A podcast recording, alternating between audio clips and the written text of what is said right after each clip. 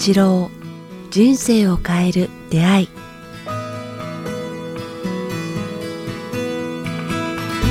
いつも番組を聞いていただきえーありがとうございます。えーこのポッドキャスト「人生を変える出会い」ではえー番組のえー継続のためにえーサポーター制度をえー始めました。えー北川先生一言お願いします。はい、どうかこれからも人々のために尽くせるその場を与えてくださいますようによろしくお願いいたします。北川八郎人生を変える出会いサポーター制度、えー詳しくは北川八郎ホームページもしくは、j.mp スラッシュ北ポット .j.mp スラッシュ kitapod ドットまで、チェックしてみていただけたら幸いです。それでは、今週の番組をお聞きください。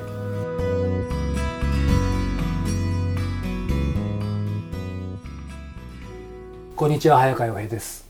北川八郎人生を変える出会い。北川先生今日もよろしくお願いします。はい、よろしくお願いします。さあ前回ですけども、お金持ちって、まあ、何だろうなる必要があるのかっていうところからですね幸せってそもそも何といううんうん。根源的なところに入っていってとても134分でね話せるようなことじゃなかそれともう一つ家族も絡まってくるよね。あそうですね。なので、まあその続きを今日は あの先生にいろいろ伺っていきたいなと思うんですけど。話せるかなって感じだね。はい。うん。うん。今家族ってそう言いましたけどもやっぱりその幸せっていうキーワード、まあ、お金持ちはちょっと置いといて、幸せっていうとどうしてもやっぱり家族、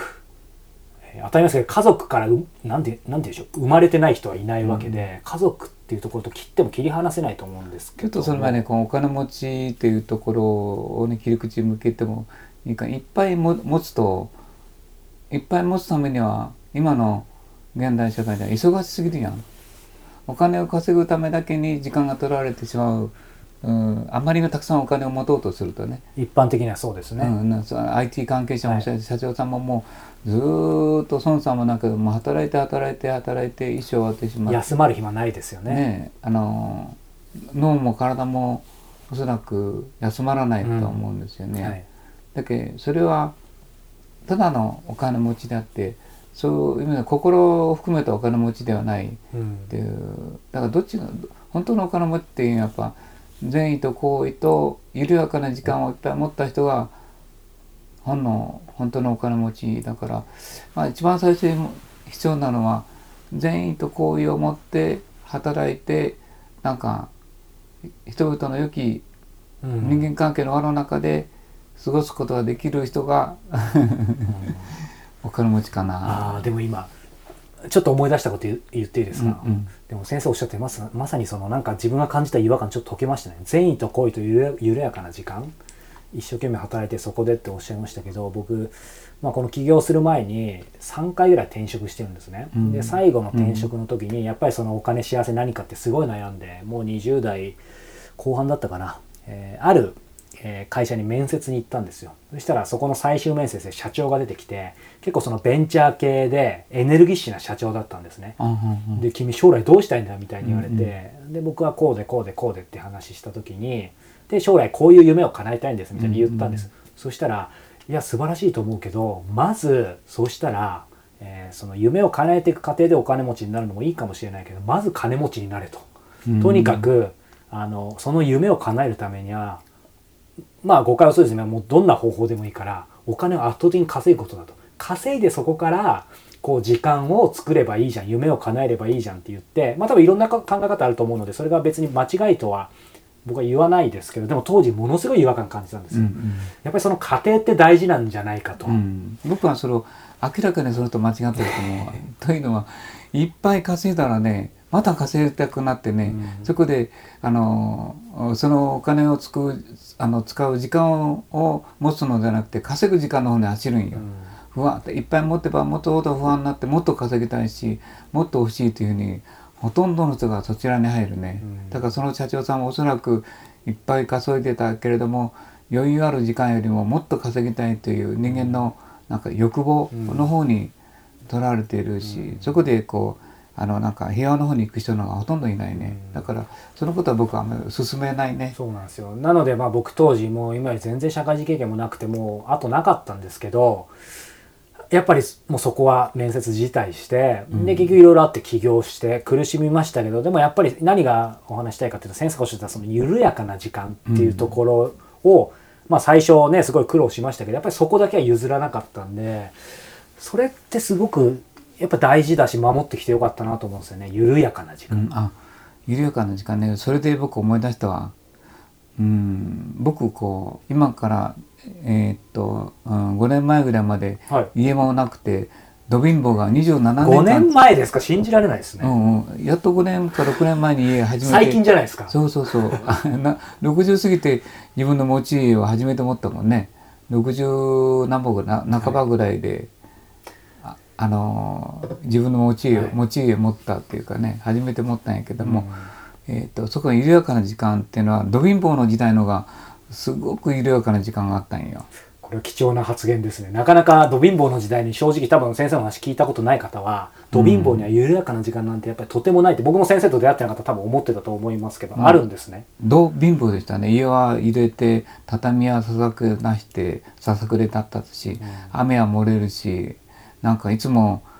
あの梅雨時になったらバケツが12個とかあのあれが置いてあってみんな渡ずに大きさの違う金のバケツとかあのなんかあのあれを買ってきてからあのなんかうん。なんかあのわざとね楽しんでたってまああの逆になんかそれをごまかすためかもわかんないけど、音が違う音楽違うねとか言いながらやってたぐらいか雨漏りをしてたんだけれどもなんかその時代が一番幸せで一番楽しかったんよ。緩やかな時間があるんですねでねあのまあナヒコと麦彦っていう子供がいるんだけどあの人たちに聞いたら一番あの家で貧乏な時代が一番楽しかったって言ってるんよ。あでも前おっしゃってましたね確かに、うんうん、で本人たちはねそれを貧乏と思わなかったって我が家が貧乏と知らなかったって 当時言ってた小学校か中学になるまで。で高校か中学卒業するか高校の時に「えうちは貧乏か」っ て思ったとか言ってたけれどもまあそれは金銭的な貧乏であってなんかそういう精神的な貧乏ではなかった、すごい緩やかな時間やったね。そういう意味では先生に意外と突っ込んで伺ったことないんですけどその時ってそれこそなんだろうな将来の不安とか恐れって全くなかったんですか？どういう感覚だったんですか、ね、全くなかったことはないけれどもなんかどこかになんとかなるっていうか神の、うんああの、まあ、神というかあ自分の生きる神まあ神というかね僕断食なんかして導きのある世界に行けばいいんだっていう不思議な安らぎがあったね。なんか自分の才能が才能じゃなくて導きがあるんやない、あるというか確信みたいなのがあったからね。だからそれをお金とかなんとかに結びつけなかったけれどまあいつかお金が十分お金というか生活が十分できる日が来るというなんか漠然たる期待となんかあの神の導きを感じてた。不思議となかったね。だから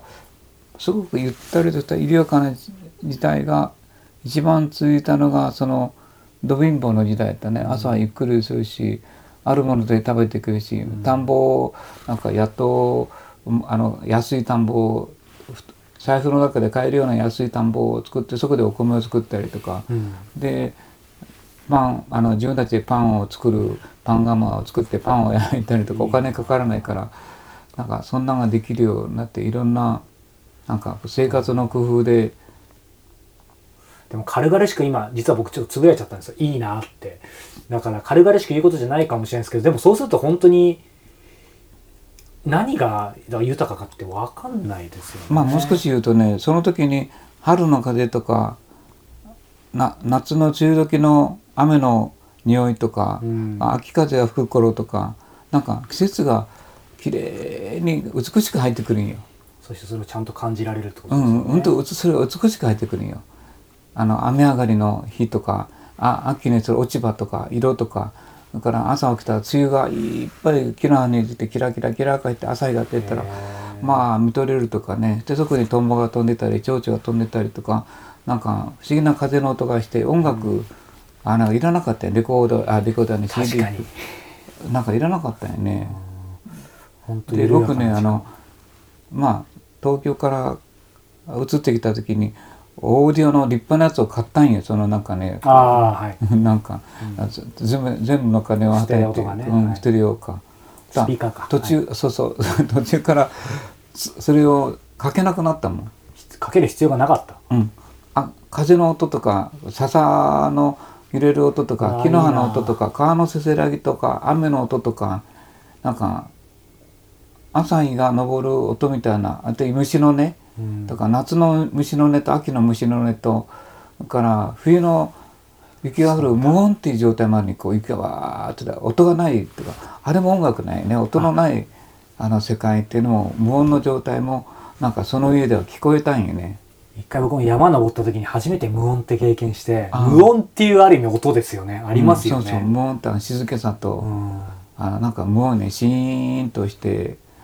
カサッとも音がしない。こう雪がずーっと積み重なっていくけどその音がない世界というのも経験して、まあ、自然の奥深さ神秘性とかいうの感じられるからなんかすごい豊かやったよ。それこそもうなもうかなり前ですけど番組でもあの満月月の芳醇な香りとかそういうのもあるわけですよね、そうそうそうそう。月の香りなんて聞いたことないですよ。だからお金持ちの空調のあって全部電気で闘牛とあの闘牛した家に住んだのとか同居者がいた時全然羨ましくなかった。なんで 1年間いつも24度に同じ調節してる音楽家とか人があったんよ。はいなんでその家に住むんって思ったわ。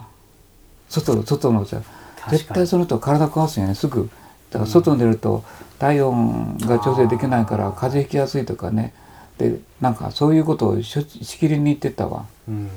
で僕たちはそうやなって真冬真夏外と温度と中の 部屋の温度が一緒なわけ障子一枚とか、うん。そんなだから。体がこう対応するんよね。うん。今ふと思ったんですけどこれ冒頭でね先生。あのまあお金とは何か幸せとは何かって話しましたけどもう10分経っちゃいましたけど肝心なですね。家族ってなんだろう。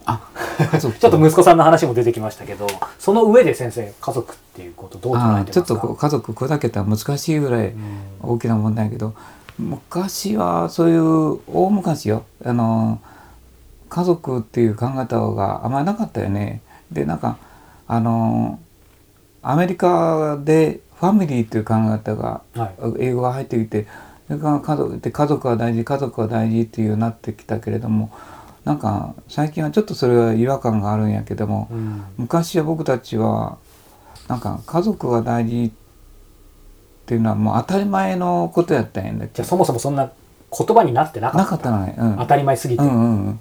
みんながいて仲良くてわーわー食ってでかみんながいて兄がいてこあの弟がいてか父がいて母がいて母はいつも家にいてで帰ってきたらいつもその「おかえり」とか何か言ってくれて「お腹すいた」とか言ってそのそれがこう家族という言葉もないけれどもそれが家族やったよね。うん。だ今家族間のあれが記憶になってアメリカ人のファミリーとかはい。家族が大事とか一人とか子供二人とか言ってたけれども